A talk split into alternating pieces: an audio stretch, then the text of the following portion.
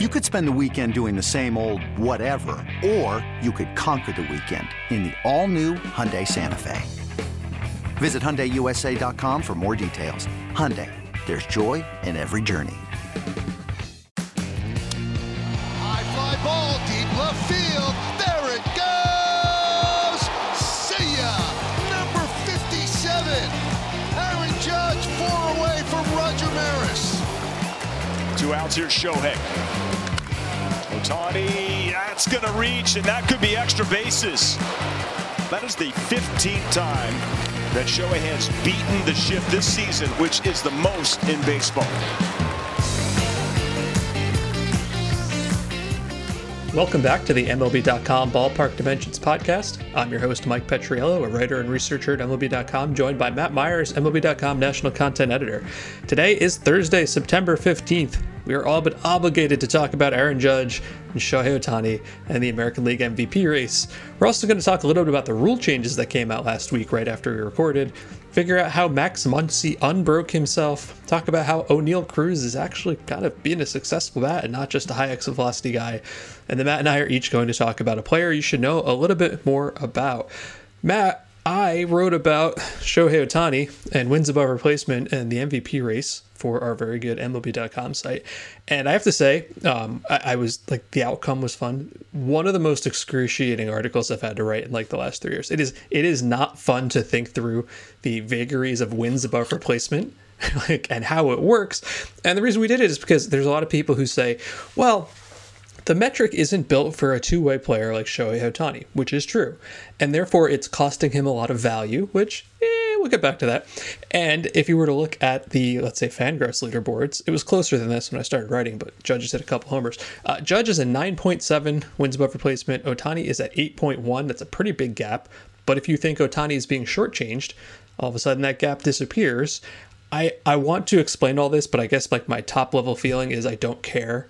Like WAR does a really good job of saying these guys are clearly the two best.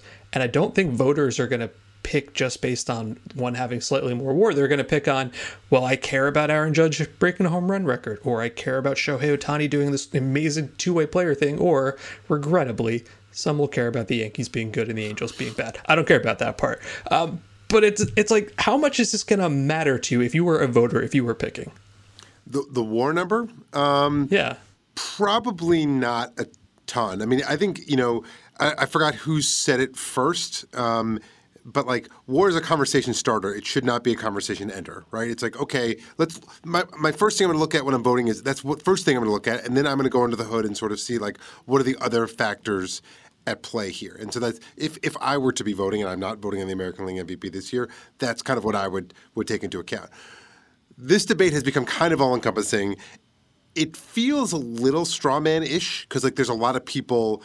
I th- I think the broad consensus is that Judge will can, should and will win the MVP. I actually don't think. I think it's more just like, and I'm, I'm in this camp of of let's not pretend Ohtani doesn't have a case. Like Ohtani right. was unanimous last year on a bad team. So you can't even say like, oh, like he was unanimous last year on a bad team, and he has been, I would say, arguably better this year. So like, let's just start from there. Like, you, like anything you would want to use against him, it's like, well, no, he's actually maybe even better. And like, oh yeah, you you don't want to vote for a guy on a losing team. Well, he was unanimous last year, so obviously there's precedent for, uni- Ohtani winning MVP while playing for a bad team. The difference this year, I think, is that last year the the steepest competition was like Vladimir Guerrero Jr., who was having like a fantastic like what would you know maybe like career year MVP type season. Aaron Judge, in addition to the home run thing, is having like an all time great right. offensive season while also playing center field in a thing a way that like totally kind of gets overlooked. Right. No, you totally know that. Last year, Vlad had a great season. Probably wins the MVP, I don't know, 90% of other seasons. But I think the way I phrased it at the time was it's a great season, but the kind of great season you see somewhat regularly. Like you see a guy have a year like that, if not every year, every other year at least. And so someone said, well, should Shohei Ohtani then, in your opinion, be the MVP every single year if he does what he's doing every single year? And I'm like, yeah, yes. Like the baseline for me should be if Ohtani plays like this, he should be the MVP every single year, unless someone does something so amazingly insane that it puts them in the conversation. If Aaron Judge was having the year that Vlad had last year, this isn't a conversation, right? Ohtani wins unanimously. Aaron Judge is not only you know, going to break home run records. And like, let's be honest, the, the, voters here are humans, right? Like that will carry weight for a lot of people. Um, but as you kind of alluded to, it's not just the home runs. So right now he's got a 205 weighted runs created plus, where 100 is league average. If you go back to the beginning of the integrated era, that is a top 10 season in baseball history. It's not just the homers. Obviously, that fuels the number a little bit. Um, but I, I, feel like the only wrong answer here is to say to take one side and try to then diminish the other guy as though they're not both having amazing seasons. Like 15 years from now, 30 years from now, are we talking about both of these years? Probably yes. Will we care that one won an award and one didn't? Doubtful. Like they're they're both amazingly good. So the only I, I think the only argument here is does the metric fully capture what Ohtani's doing? And I would say no, but not in a way that's necessarily specific to him, right? If that makes sense.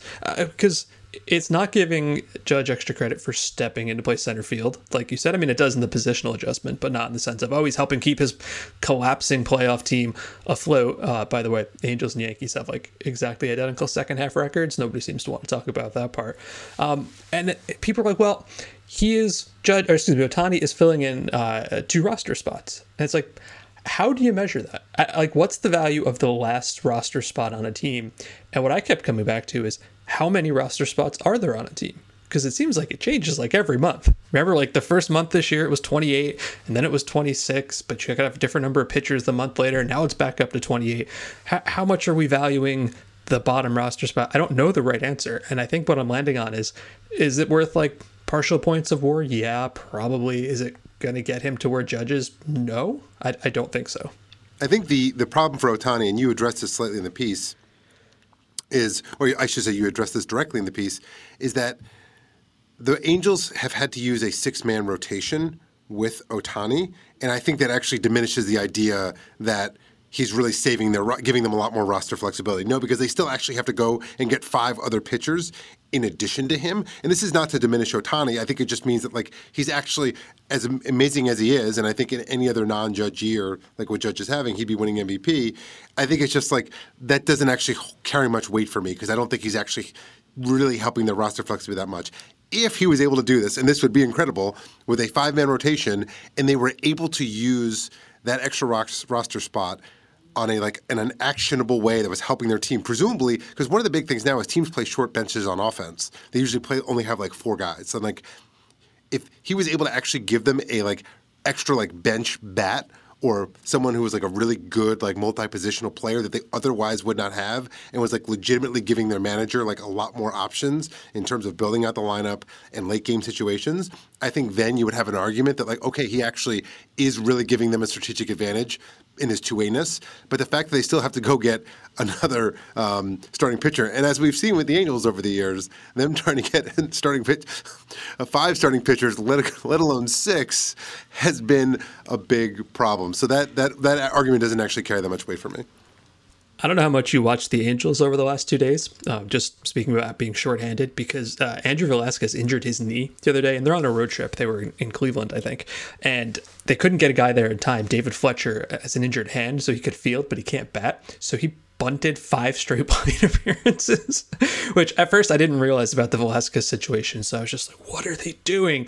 And then I learned about that part and it made a little bit sense. But uh, it's like that sort of encapsulates the entire Angels situation right now. And, and I feel like we can't talk about how great Ohtani is and Mike Trout's home run streak without pointing out that they just clinched their seventh straight losing season. That's the longest streak in the majors. It matches the longest streak in the history of the Angels you have Mike Trout and Shohei Ohtani, and you keep losing. It's just it it hurts me. Um, the, last thing I wanted to say about Ohtani too is you mentioned this about the six man rotation, how that that kind of hurts, right?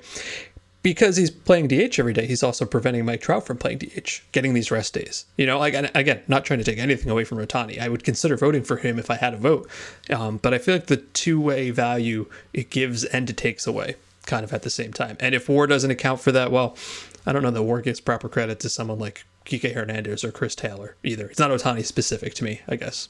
Now, the place where I think this debate would, I don't know if I would want to say more interesting or more compelling, but like would be if Judge was basically you know, like last year.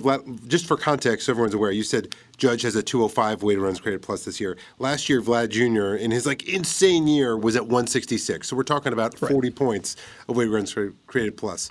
What would be interesting to me is if Judge has the same number of home. Like there's an easy world where Judge has 58, 57 home runs right now and has a 166 weighted runs created plus. So like he might be setting home run history, but doing it in a way that's like again, the type of good season we see every year. Then I think probably the knives would really be out on this MVP debate. But I think most people are kind of like, hey, let's just recognize.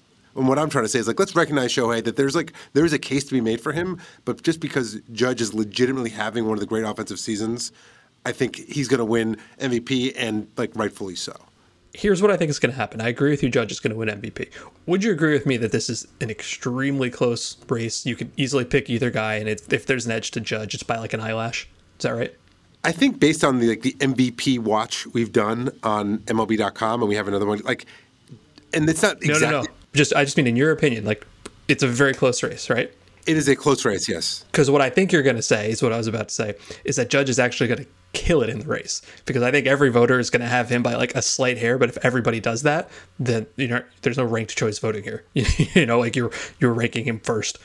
Yeah, I think I think he will probably, you know, it's 30, 30 voters. I bet you he gets yeah. at least 26 first place votes. Yes. Probably 20. And it's going to and it's to look like a landslide, but it's not really going to be a landslide. if, when Ohtani's second on every single ballot. right, right. That that's what I'm trying to get to. Anyway, um, please appreciate the greatness of both of these guys. And if you like one, it doesn't mean the other one's not doing something right. Like we are kind of fortunate to have two seasons like this at the same time. It would be nice to have one of them in the NL and one of them in the AL, and we could avoid all this angst, and you could have two pretty clear MVPs. Um, by the way, I didn't realize this till yesterday. I know we were talking about this. Aaron Judge is an outside shot at the Triple Crown, and Paul Goldschmidt is an outside shot at the Triple Crown. And I usually don't care about the Triple Crown, but if you got two in the same season, I think even I would step back and say, uh, "Okay, that's that's pretty cool." yes, yes, Mike. The Triple Crown, it is cool. The thing with Judge now is that now that Luis Arraez hurt his hamstring, that could actually hurt Judge's chances of winning the Triple Crown because if Arraez misses time, he'll stay. It's going to be much harder for him to come down. He's at 320 right now. Judge is at 310. So Judge really needs Arraez to kind of go in a little slump while he hits, you know, a little better than than 3 320. And if Arraez misses time, that just makes it that much harder. All right, we'll take a quick break. We'll be back on the Ballpark Dimensions podcast with our three batter minimum. This episode is brought to you by Progressive Insurance. Whether you love true crime or comedy, celebrity interviews or news, you call the shots on what's in your podcast queue. And guess what? Now you can call them on your auto insurance too with the Name Your Price tool from Progressive. It works just the way it sounds. You tell Progressive how much you want to pay for car insurance, and they'll show you coverage options that fit your budget. Get your quote today at progressive.com to join the over 28 million drivers who trust Progressive. Progressive Casualty Insurance Company and Affiliates.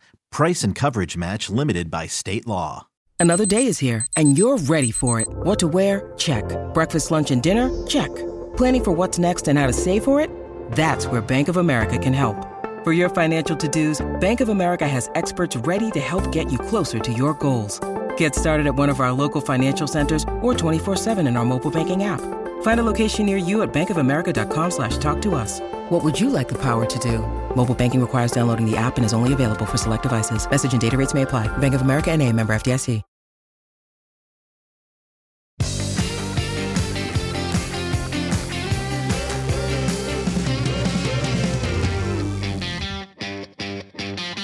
We are back on the Ballpark Dimensions podcast. Mike Petriello and Matt Myers. We move into our three batter minimum, where each week we touch on three important topics. Uh, and we have to talk about all the rule changes that came out uh, last week. Uh, we just didn't get a chance to do it because it came out after we last recorded.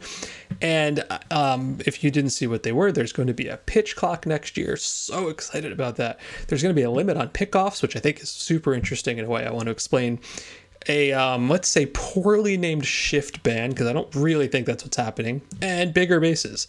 I I think you and I have been talking about the pitch clock idea for five years, maybe. Like I'm ex- extremely in favor of it. That's right because we talked about going to see it in person at a minor league game earlier this yep. year, and uh, it's it is great. I cannot wait to see it in the majors. My prediction is the first three weeks of the season are going to be a little iffy because you're going to have some veteran pitchers who aren't used to this uh, say absolutely not. But I think all the younger guys who have been in the minors or even guys who've been down there in rehab will be like, oh, this is fine. I, I can work with this.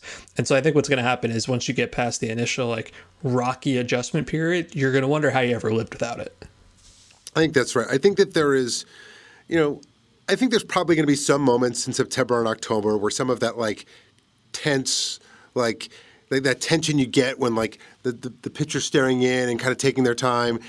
There might be something a little bit lost there, and I actually, but I think it's going to be totally worth it for like the other ninety eight percent of the time. And also, like I think I've seen some players sort of say, "Oh, I kind of wish they. I'm I'm okay with the pitch clock. I wish they had sort of had a different, you know, maybe they changed it for kind of." close and late situations so that the rules were a little different. And you know, in the in the press conference when they announced the rule changes, uh, Morgan Sword, who's the uh, EVP of uh, baseball operations for Major League Baseball, basically he was asked about that, and he basically said like, "Yeah, we thought about it, but it just felt so weird to." have different sets of rules for different parts of the game. Imagine an NBA game where it's like, well, we've got a 24 second clock for the first three quarters, but in the fourth quarter, you know, we have a 28 second clock. It's just like I think that people will get used to it, and the rhythm will, will kind of, you know, be, become something we all get used to and becomes kind of second nature. Yeah, I think uh, that's interesting you say that. The only thing I can think of off the top of my head that's different is I guess in the postseason they don't have the runner on second in extra innings, right? Otherwise, there's no situations where a rule applies or doesn't apply that I can think of off the top of my head. Uh, you know, and there's hopefully some secondary benefits to this. If you can't take as much time between pitches, maybe you get the opportunity, or maybe you don't have the opportunity to throw at max strength every single time. Maybe that's more, more contact. Like, so this thing's going to have to play out. Um, but I, I'm excited about that. And I think one thing people don't quite understand is part of the reason the pickoff limit exists, so you can throw over twice with the caveat that I'll explain in a second, is you kind of need that for a pitch clock to work. Otherwise, in the minor, a couple years ago, they tried it and guys would just step off and reset the clock, and that like completely defeats the purpose. I guess it's officially called a disengagement, but that's kind of what we're talking about here. I'm excited for this um, because I want to see what happens after guys have picked off, tried to pick off somebody twice. Because I think what's getting lost here is a lot of people see a limit of two, and they're like, well, okay, uh, then the guy can just walk down to second base and you can't do anything about it. And that's not true. You can still throw over that third time. It's just you have to get him. If you don't get him out, uh, then it's a balk. And I think that's going to be interesting because the cat and mouse game after two of like, how far off do I go knowing he has to get me? Like, I can't take a 45 foot lead because then I'm going to get picked off and still an out. I also think the uh, the the thing we haven't thought through enough yet, and this isn't a problem with a rule, it's just a thing that'll happen, right? Two pickoffs, guy takes a big lead, pitcher throws over, gets the guy clearly, first baseman misses the tag, right? Pitcher didn't do anything wrong, but it's not an out. So the first baseman kind of eats that balk. I think that's going to happen, and that's that's going to be wild. I know that there was a lot of like you know like uh, outreach, and they talked about this. Like I think Morgan Sword talked about this, Theo Epstein talked about this of like polling fans, and like one thing fans want more of is like stolen bases, right? Stolen bases are fun, and the best part about this is this increases stolen bases without the like interminable throws to first base. You know, like you know people forget this, but like back when the heyday of stolen bases, they used to throw to first base all the time. Vince Coleman once had 17 throw. I think it was 17 or 18 throws to first base while he was there. So this is like the benefits wait, of wait on on one play like on one on one. I've never heard that before. Our uh, our colleague Matt Monagan wrote a story about this a couple years ago. Wow, that's awful. it's awful. But so this is like the benefits of the stolen bases without that stuff. So like stolen bases are fun. We've seen this in the minors where there have been. Um, been the pitch clock. There's been an increase in stolen base attempts, and that's fun. Like people, people like it. Action on the bases, that's the good stuff. Um, the other secondary benefit of the pitch clock that I think players will eventually start to appreciate. And there was a piece that Anthony Castrovince wrote on MLB.com where he was talking to minor leaguers, like, "Hey, what's been your experience?" And a few of them were like, "One thing I love is I'm spending a lot less time at the ballpark. The game is shorter. I get home a lot earlier." I get to bed, I get more sleep. This has like been good for my like personal day-to-day health. And I think that that's like a thing that has like not really been a part of this conversation that I do think in the end will be something that maybe not all players, that a lot of players will come to appreciate. That's really interesting. I hadn't thought about it that way because I think a lot of this conversation has been kind of focused on shortening the length of games, which is probably a good thing, but we conflate too easily length of game and pace of game Like I, I want more action to be happening. If it's three and a half hour game and there's a ton of stuff happening, like I'm fine with that. But I, I guess the way you put that is really interesting, and I hadn't really thought about that. Um, because anything you can do to help make the players' lives a little easier, I think I, I think is valid. And, and the goal is pace, but like the games have been as a result have been like 20 or 30 minutes shorter um, Yeah. in aggregate in games of the pitch clock. So it's pretty clear that's where this is headed. Yeah, no, I I see a lot of complaints about. Well, what if it, it's the bottom of the ninth and two outs and two strikes, and a, a, you know, an automatic strike is called and the game's over because the batter wasn't in the box? Like, well, get in the box. and how, I mean, have we never seen an NFL playoff game end because the offense couldn't get to the line before the clock expired? I, Or or a, or a false start took them out of field goal range. Right. Like this, this, this this this type of stuff. This stuff happens. Like that's that's that's why there are rules. And also, I mean, we've also seen the number of infractions has gone down drastically. Now there's like in the AAA this year. Now we're down to like less than half an infraction per game. So basically, it's like each team is having an an infraction like once. What is it? Once every four games or something like that. It's like something like that. yeah. So it's it's it's players have gotten used to it. If nothing else. Okay, let's let's talk about what's called the shift ban, but isn't necessarily a shift ban. Um, I have said on Twitter and on this show, I don't know, eleven thousand times over the last six years how much I hate the idea of a shift ban. Like I've been hundred percent against it. I still don't love it, but the more I thought through this one, um, there's there's something I'm kind of interested to see because someone said this to me on Twitter and I really liked it. Uh, this was Andy McDonald, and he said they have basically introduced a true risk reward into the shift instead of banning it. And I was like, that's a perfect way to explain. I really like that a lot. So here's here's the rule. There's really only one rule. You got to have two infielders on the left side of second base, on the dirt or in closer, and you got to have two infielders on the right side of second base. So, just in terms of how many fielders you have, that means there's no more four man outfields, which I don't think anybody's going to care about losing that so much. And there's technically not any three man infields like to the right side, like the Joey Gallo shift, with a big caveat. You can do that. You can still have three infielders on the right side, except since you got to have two infielders on the left side, you basically can't go like with an empty formation over there. You can't just have your shortstop on the left and three infielders on the right. You can still have three fielders on the right, but you probably got to take your left fielder over and do that, right? So your formation would be, let's say, a shortstop right up the middle, and then on the right side, you'd have second baseman, first baseman, giant air quotes, left fielder. And now you've kind of left left field open. So that changes the math for me. Because all these left-handed hitters for years, people have been like, "Oh, go the other way, beat the shift. If you stop, sh- if you start doing that, they'll stop shifting you." And it's like, no, they won't. They they, won't. If you can make Bryce Harper try to be a singles hitter by moving some of your fielders around, you do that 100% of the time, and you never ever stop doing that. But now the calculus is a little different. If you don't have a left fielder, all of a sudden you go opposite field. Maybe that's a double. Maybe it's a triple and that that changes it. So maybe hitters are more likely to try at that point. Not that it's easy, and maybe the uh, opposing fielders just won't shift you in that way because they don't want to give you that opportunity. Like that's that's interesting to me. Like it is really a risk reward. You can still do pretty much whatever you want as long as you got two fielders on the one side and two fielders on the other side. It's not really like a ban. It just don't do this one thing.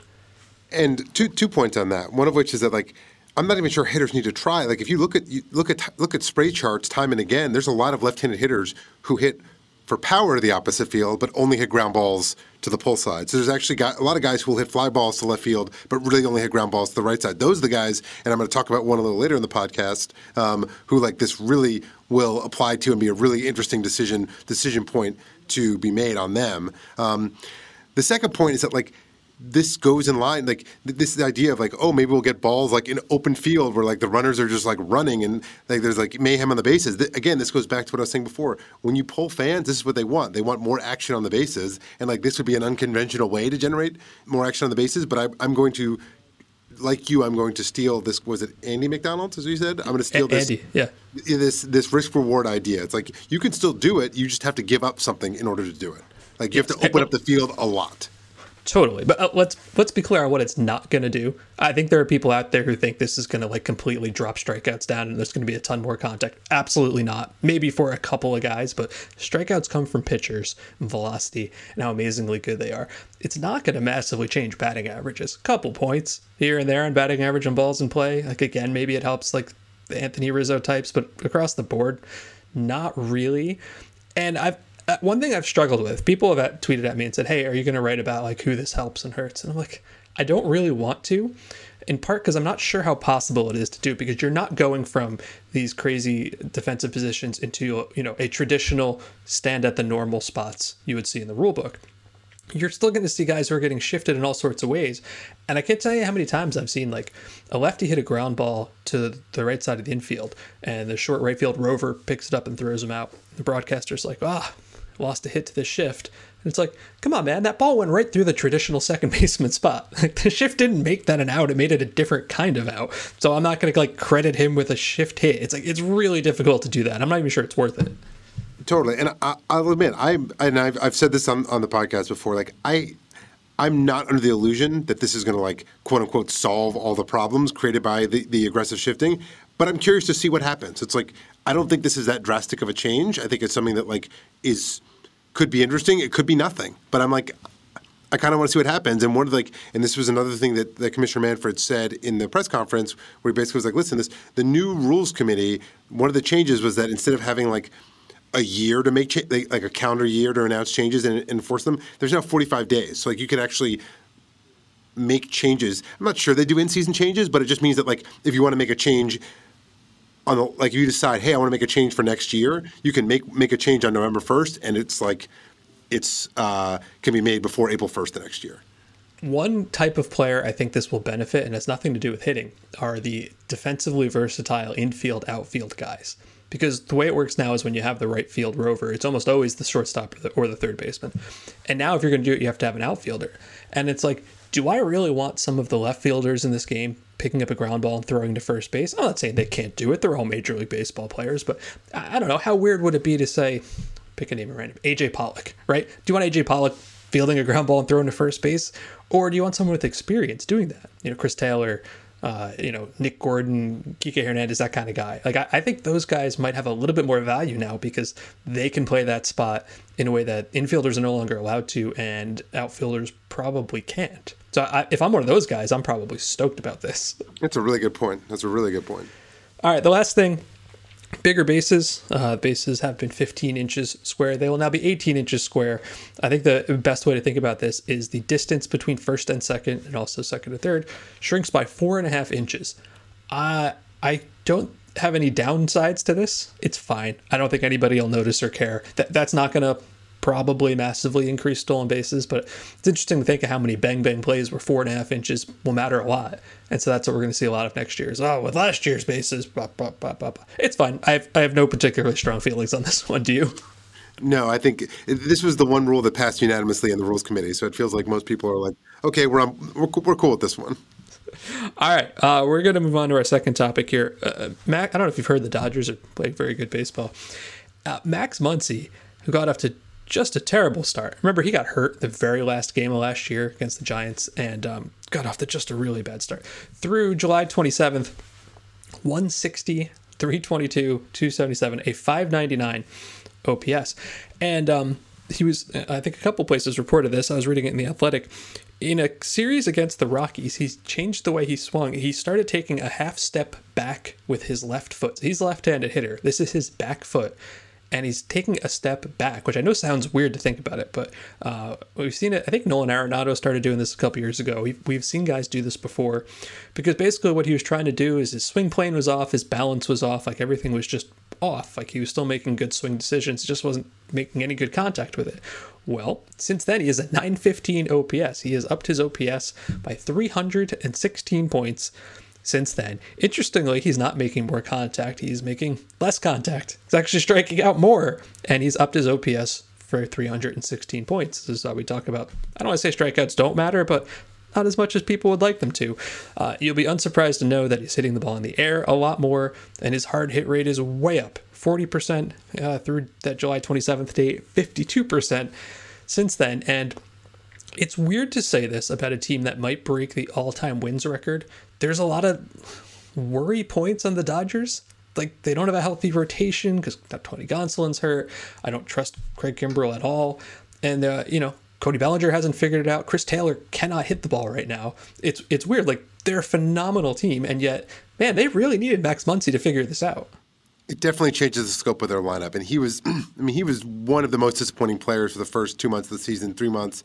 And I, I kind of thought that, like, without being like, hey, obviously I'm not a doctor and I have not seen like, you know, have not examined him, but like maybe that that injury was like lingered. It was hard. It was it was like, you know, Occam's razor. It seems like maybe that's what's lingering and causing these issues. Um, but if you look if you look at, at his Savant page, his his hard hit rate by month is such like a nice little like uh, steady up up. It's like almost perfect. Like goes up like you know steadily every month, and now it's like it's it's way above average at least over the last you know you know month or two.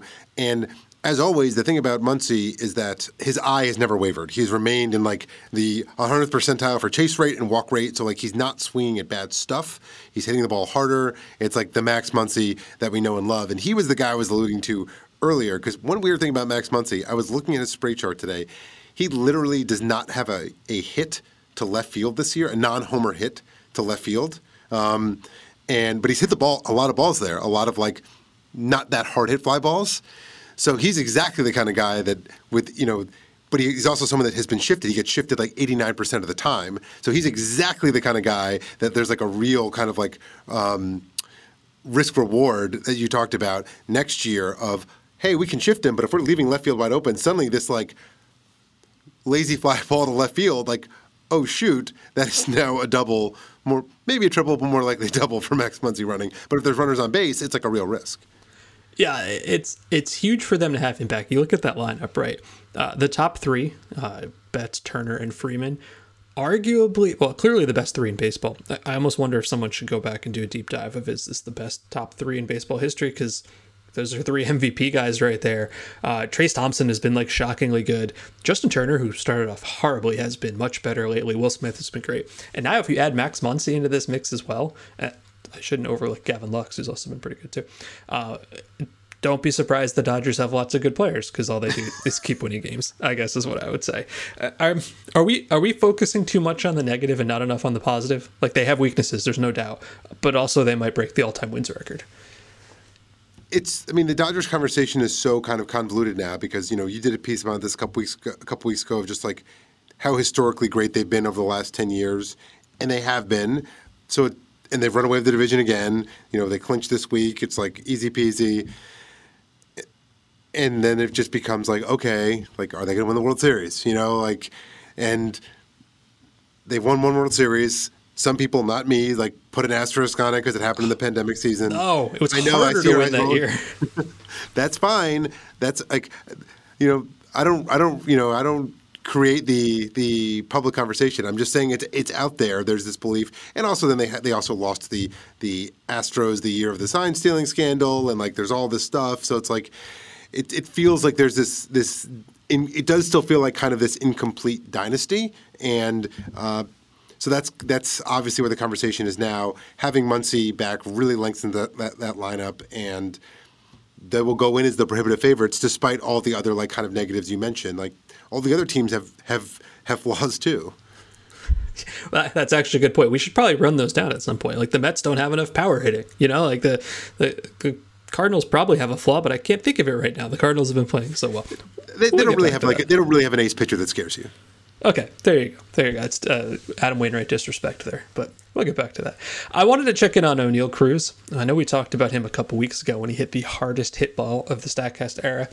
Yet he wasn't actually a very good player. Like he got off to a really bad start. In his first 50 games, he hit 196, a 248, a 386 slugging, and it seemed like he was becoming something of like a, a new school, old school flashpoint where all the old school fans are like, I don't care how hard he hits the ball he's not helping the team win, which is like that's fair. Like ha- having a great exit velocity number doesn't necessarily make you a great player. I, I think you and I talked about this. Were actually somewhat down on him at that point. Well, in his last 20 games, he has 954 OPS. He's slugging 625. And I still don't think that guarantees he's going to be great. He's still striking out too much. But when I see all the angst over the exit velocity numbers, I'm like, this is just measuring what scouts have been looking at for 150 years. Like, it is a useful scouting thing to know that this guy crushes the ball, and that's why maybe you give him a little bit more length than a guy who just doesn't hit the ball that hard, you know? Because you're starting to see the talent come out.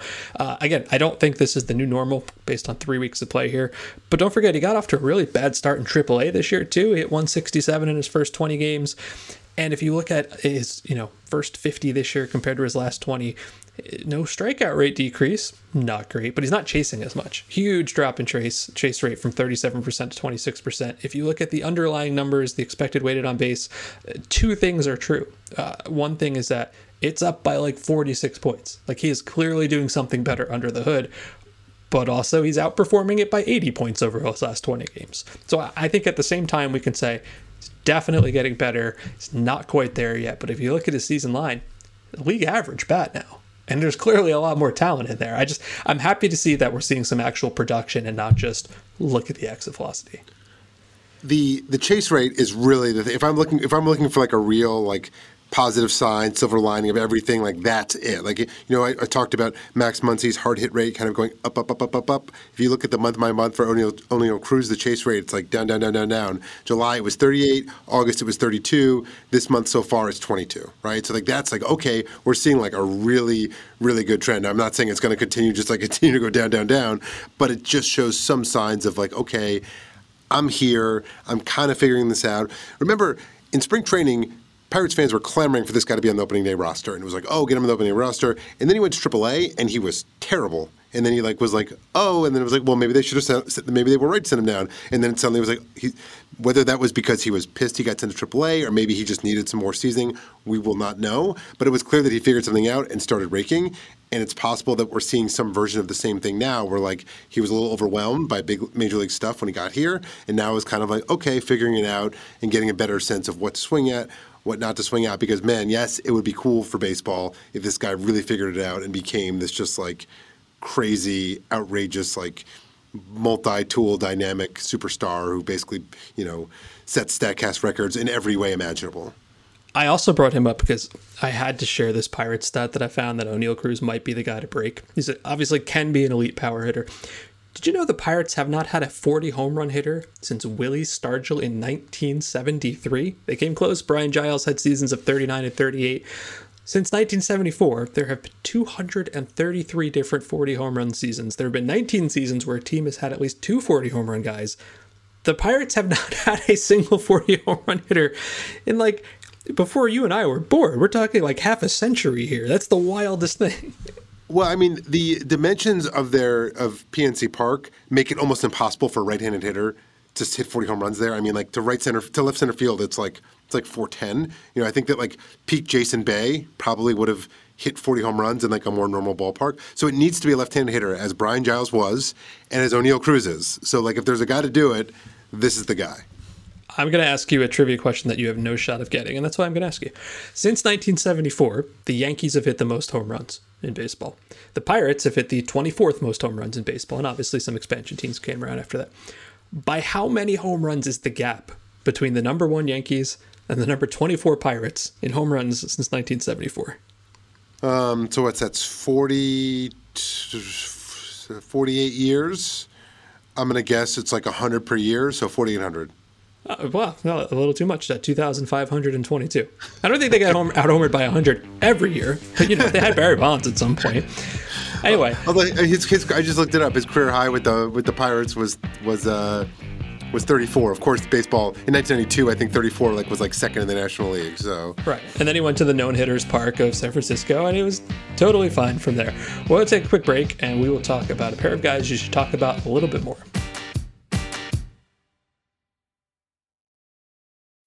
When you need mealtime inspiration, it's worth shopping Kroger, where you'll find over 30,000 mouthwatering choices that excite your inner foodie. And no matter what tasty choice you make, you'll enjoy our everyday low prices, plus extra ways to save, like digital coupons worth over $600 each week. You can also save up to $1 off per gallon at the pump with fuel points. More savings and more inspiring flavors make shopping Kroger worth it every time. Kroger, fresh for everyone. Fuel restrictions apply.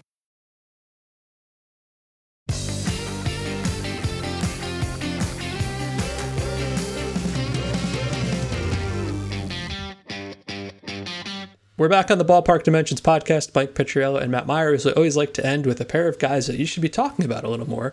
My guy is the perpetual swingman, Ross Stripling, who was maybe the number six Blue Jays starter to begin the year. Listen to the rotation they had to start the year. Really good, right? Kevin Gausman, Alek Manoah, Jose Berrios, Hyunjin Ryu, Yusei Kikuchi.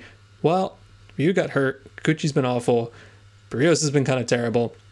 Ross Stripling is probably their number three starter right now. He probably starts a playoff game over Jose Berrios, if you can believe that or not. And that's partially because Berrios has been very good, but it's also because Stripling has been great. He has 10 straight starts, allowing three runs or less, six straight starts going six innings or more since he returned to the rotation full time on June 6th after Ryu got hurt.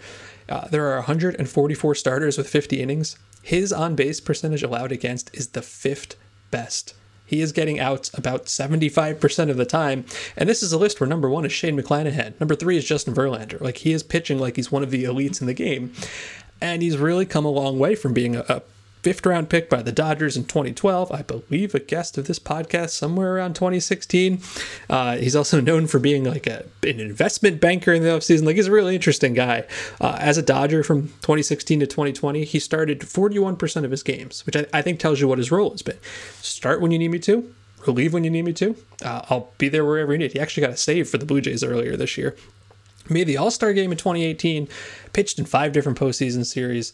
In the pandemic year 2020, was really struggling uh, with the Dodgers. They traded him to the Blue Jays, only got into two games that year. He was fine last year. And again, just, he was a depth guy. You know, you, you, can't count on Nate Pearson, and you got like Trent Rich, uh, uh Richard, Trevor Richards, and Trent Thornton floating around.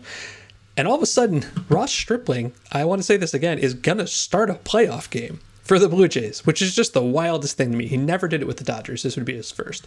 What's changed for him this year? He's not throwing harder. Not getting strikeouts. Uh, he's changed his pitch types. Against righties, he's added a brand new sinker and he's upped his slider to be his primary pitch, so he's east west against them. Against lefties, he's throwing his changeup way more, up from 22% to 38%. You kind of figure the investment banker baseball player would be a, pretty interested in his pitch metrics, and he certainly is. And it, it's just a cool story. Like a guy that was the afterthoughts afterthought for the Blue Jays this year is now becoming one of their most important pitchers uh, behind two very good starters in Alek Manoah and Kevin Gausman. It's going to be cool to see him get a playoff start it's he also raises the question. I've started to think about this a bit recently. It's like that's going to surprise people when he, you know, because the, the wild card series and the Blue Jays are going to be in the wild card series is three game series, three straight days, right? One park. One park. I think you're right. I think, I th- Gausman's going to start game one, Manoah game two. Game three, I think probably pe- people who haven't thought about it just are sort of assuming Berrios is going to be it. But I think people are going to be surprised to see when it's very likely. I don't think it's a guarantee, but I think it's very likely Stripling will get the ball based on the way he's pitched.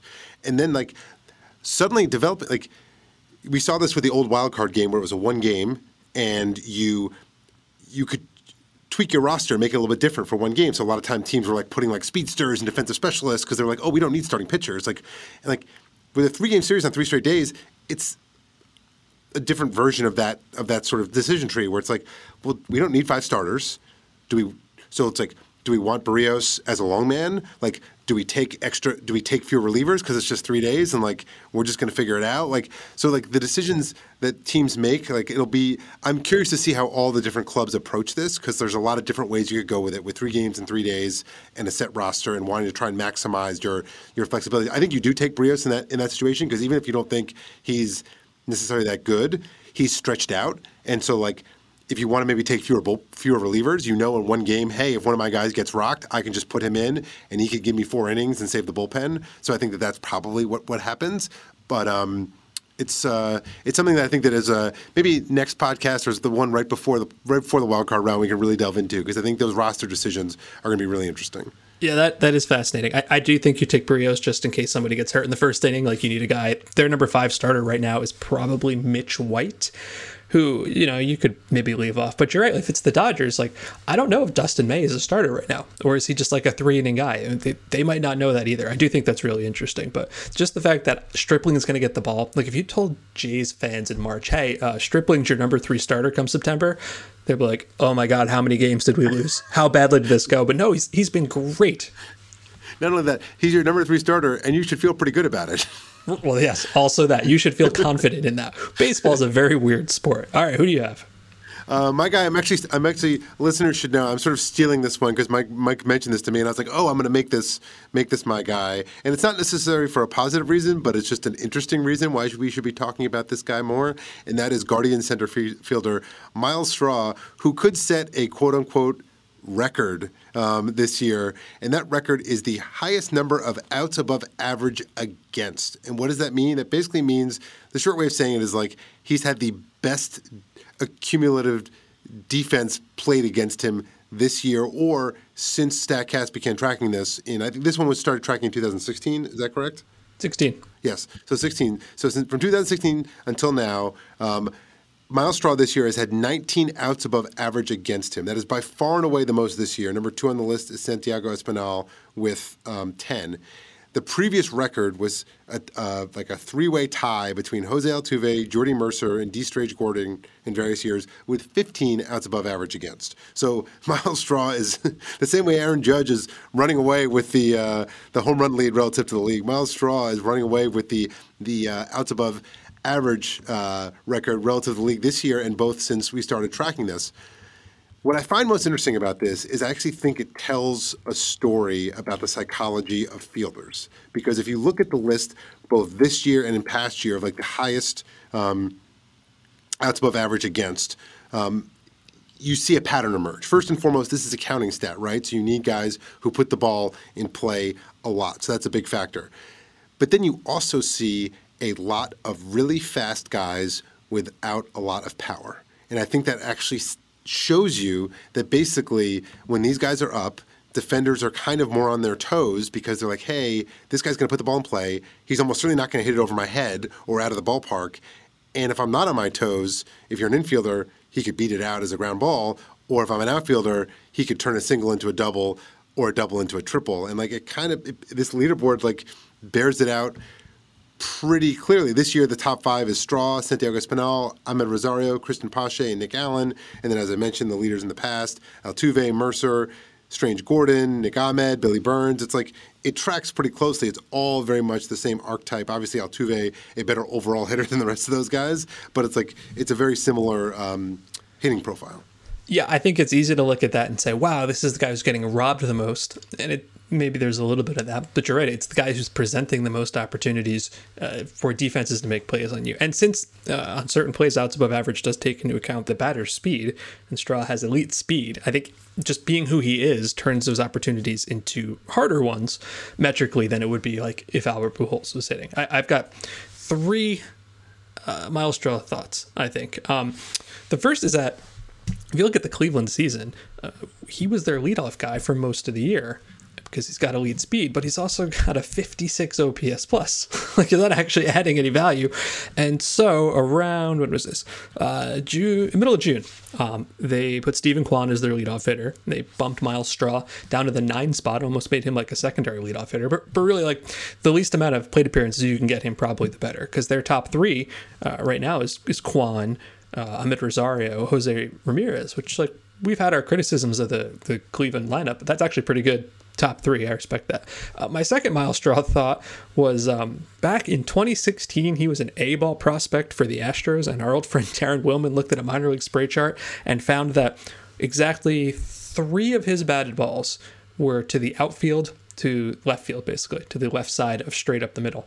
That's fine if you're a left-handed hitter. he's he's not. He's a right-handed hitter. I remember I actually reached out to someone with the Astros and I said, "Hey, is this real? Is this bad data?" And he's like Nope.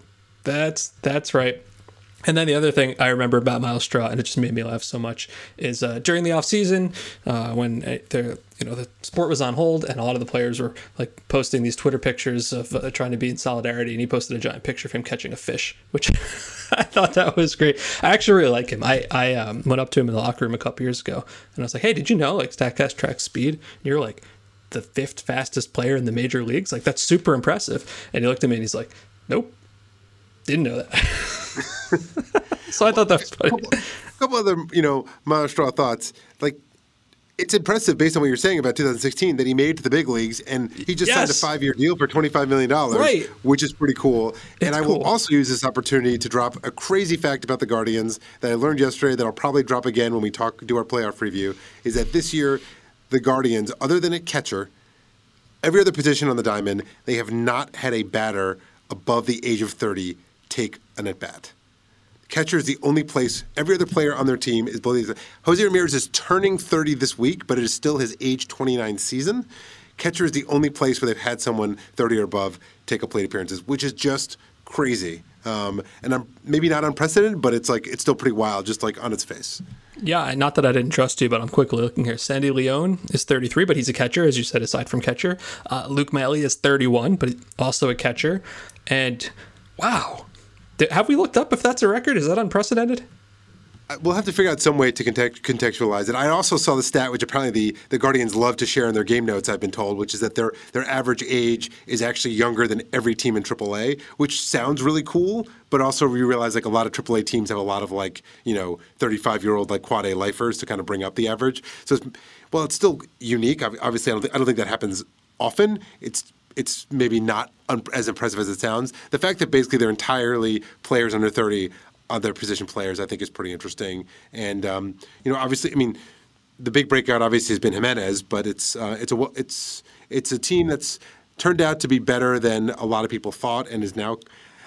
I won't say running away with the, with the AL Central because they do have a five-game series with the Twins this weekend, who unfortunately may be without Luis Arraez, which would hurt their chances. There's one last chance for the AL Central to really swing, and it's this weekend if the Twins can take, you know, probably at least four games of that series last Cleveland thing. Did you realize it's almost true for their pitchers as well? Guys under thirty. No, but as I said it, as yeah. I said it, it doesn't. It doesn't, doesn't surprise me at all. The, the exception is thirty-four-year-old Bryan Shaw, who has left and come back, and I think will be a Cleveland setup man for basically the rest of time. Like he's been there forever. Uh, they had Anthony Gose, who uh, you know was a, a, position player convert to pitching. I think I just saw yesterday he's got Tommy John surgery. He's going to be out for a while, but he's 31, and that is it. I mean, Shane Bieber is only 27. I thought he was older than that. I guess he's not. Everybody else, everybody else is between 24 and 27, basically, like the entire except for Bryan Shaw and when Sandy Leon got on the mound to pitch, but I'm not counting that either. So that's interesting. I guess we should really look it up, not just batting, but from both sides. You know, setting aside catchers, I guess. Anyway, that's our show for this week.